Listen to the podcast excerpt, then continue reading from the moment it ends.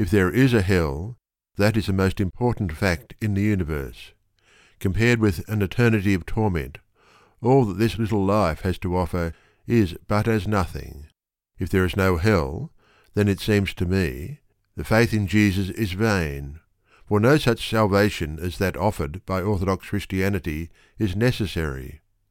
Not only is the doctrine of eternal torments clearly taught in Scripture, but it is, as I shall show, historically bound up with the creed of Christendom.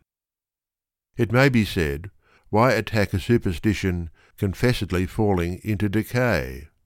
Satan, that once excellent scapegoat for all misdeeds, is superannuated. Hell is never mentioned to ears polite. Since free thought came into the world, its temperature has considerably decreased. The brimstone business threatens to become obsolete. It is, none the less, the cornerstone of the whole system, and when it finally collapses, it will bring down other doctrines with it. The Salvationist, no less than the Jesuit, knows its powers. As the old beadle said, a kirk without a hell isna worth a damn. Upon the healthy minded, the doctrine of eternal torments will soon have no more effect than water upon a duck's back. But mental health and strength are not the inheritance of all. If the dogma was not taught until minds were mature enough to examine it, it might safely be left.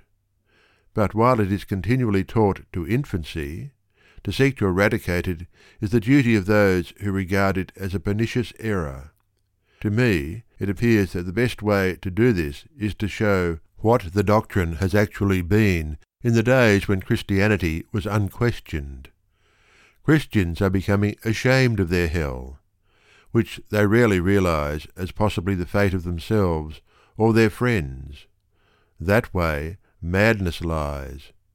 They cannot get rid of the definite statements in the New Testament, but they avoid dwelling on them, or attempt to construe them figuratively. Hell was hot enough when religion was powerful.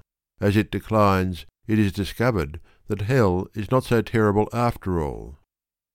Modern exegesis, striving to explain hell away, only steps in when conscience and free thought have declared against it. It is taught in the plainest terms. Take but the passage, Gospel of Matthew, chapter 25, verse 46.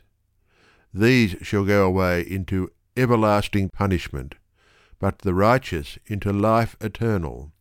It is said that everlasting does not mean lasting for ever and in some cases this might be granted.